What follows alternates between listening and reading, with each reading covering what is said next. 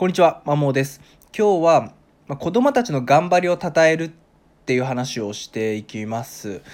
もう夏休みが終わりに差し掛かってますね。で、まあ受験生にとってはその天王山とか言われたりして、まあ、夏の頑張りが、まあ、成果が、ま受験結果に大きく影響するみみたいな言われ方をしてると思います。うん、でただやっぱり夏の頑張りの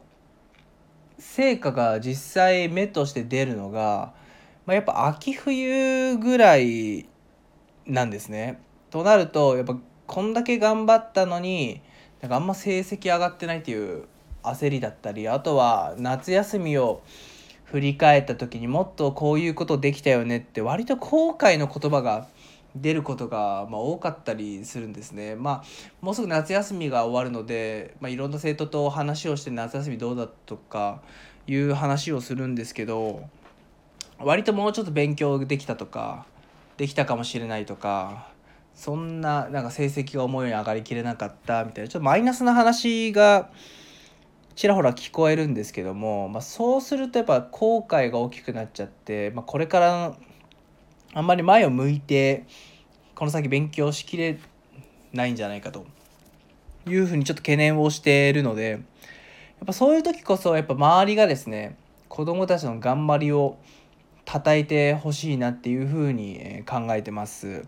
ま、正直成績が上がってなければ、まあ、目に見えるものとしてはちょなかなか褒め褒められないというか言えないのでとなると、やっぱり日頃の子供の行動とかを振り返った時によくできたよねっていうことをやっぱ周りが言ってあげなきゃなっていうふうに感じてます。まあ、例えば、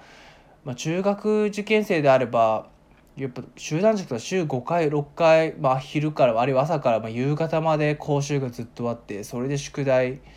さらに課されてっていう、まあ、ほぼほぼ、まあ、盆期間以外は休みなくずっと勉強に立ち向かわなきゃいけないっていうすごく、まあ、大人から見てもかなりハードな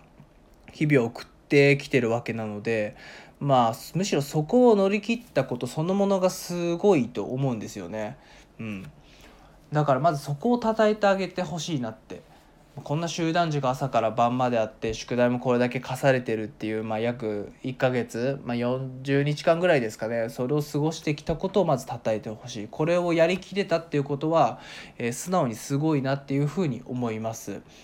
であとは例えば、まあ、勉強時間が増えたとかですね。これまでは夏休み前はちょっと遊びに偏ってたけど夏で気持ち切り替わってもう少しずつもうちょっと休みの日でも少しでも時間見つけて勉強してたりとか、まあ、これまでよりも勉強時間が増えてるのであればそこは称えるべきところだと思います。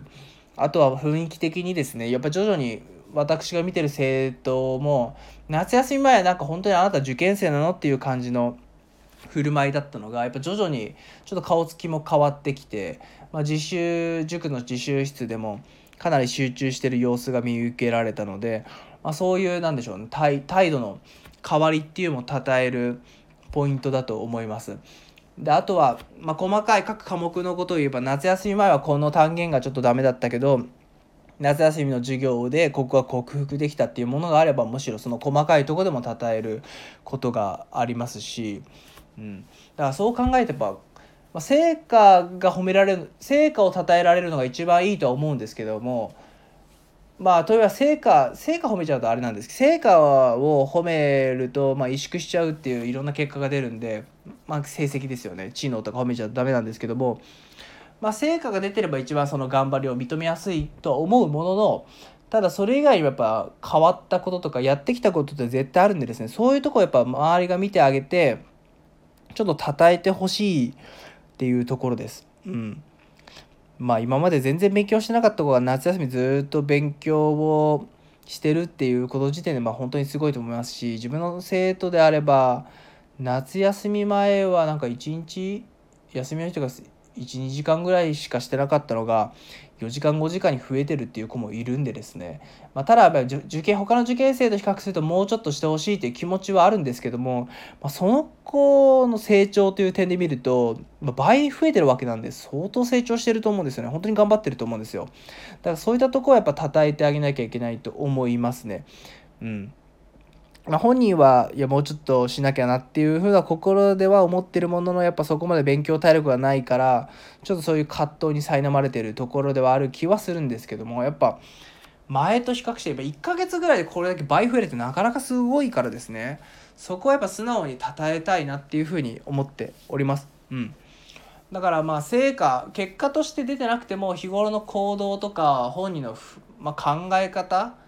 振る舞いとかあとやりきったことがあればあとそれ以外に苦手な各科目の単元を克服したとかこの辺の単元の理解が深まったっていうところがあれば小さくてもいいんでやっぱ叩いて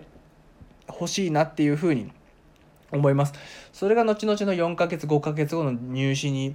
えー、生きてくるんじゃないかなっていうふうに考えてますんで是非、えーと、子どもたち自身は気づきにくいやっぱ人間ってやっぱマイナスのところに目が行くがちなんでどちらかというと後悔とかもっとできたっていうところに、えー、やっぱ成績が上がってないというかマイナスの部分に目が行きがちなんですけどもそこを抑えそこをやっぱプラスの方に向いてもらうためには、まあ、周りのまあ、称えるというかいいところを成長した点を見出して言葉にして伝えてあげるっていうことがすごく大事なんじゃないかなっていうふうに考えております。以上です。是非そうしてほしいなと思います。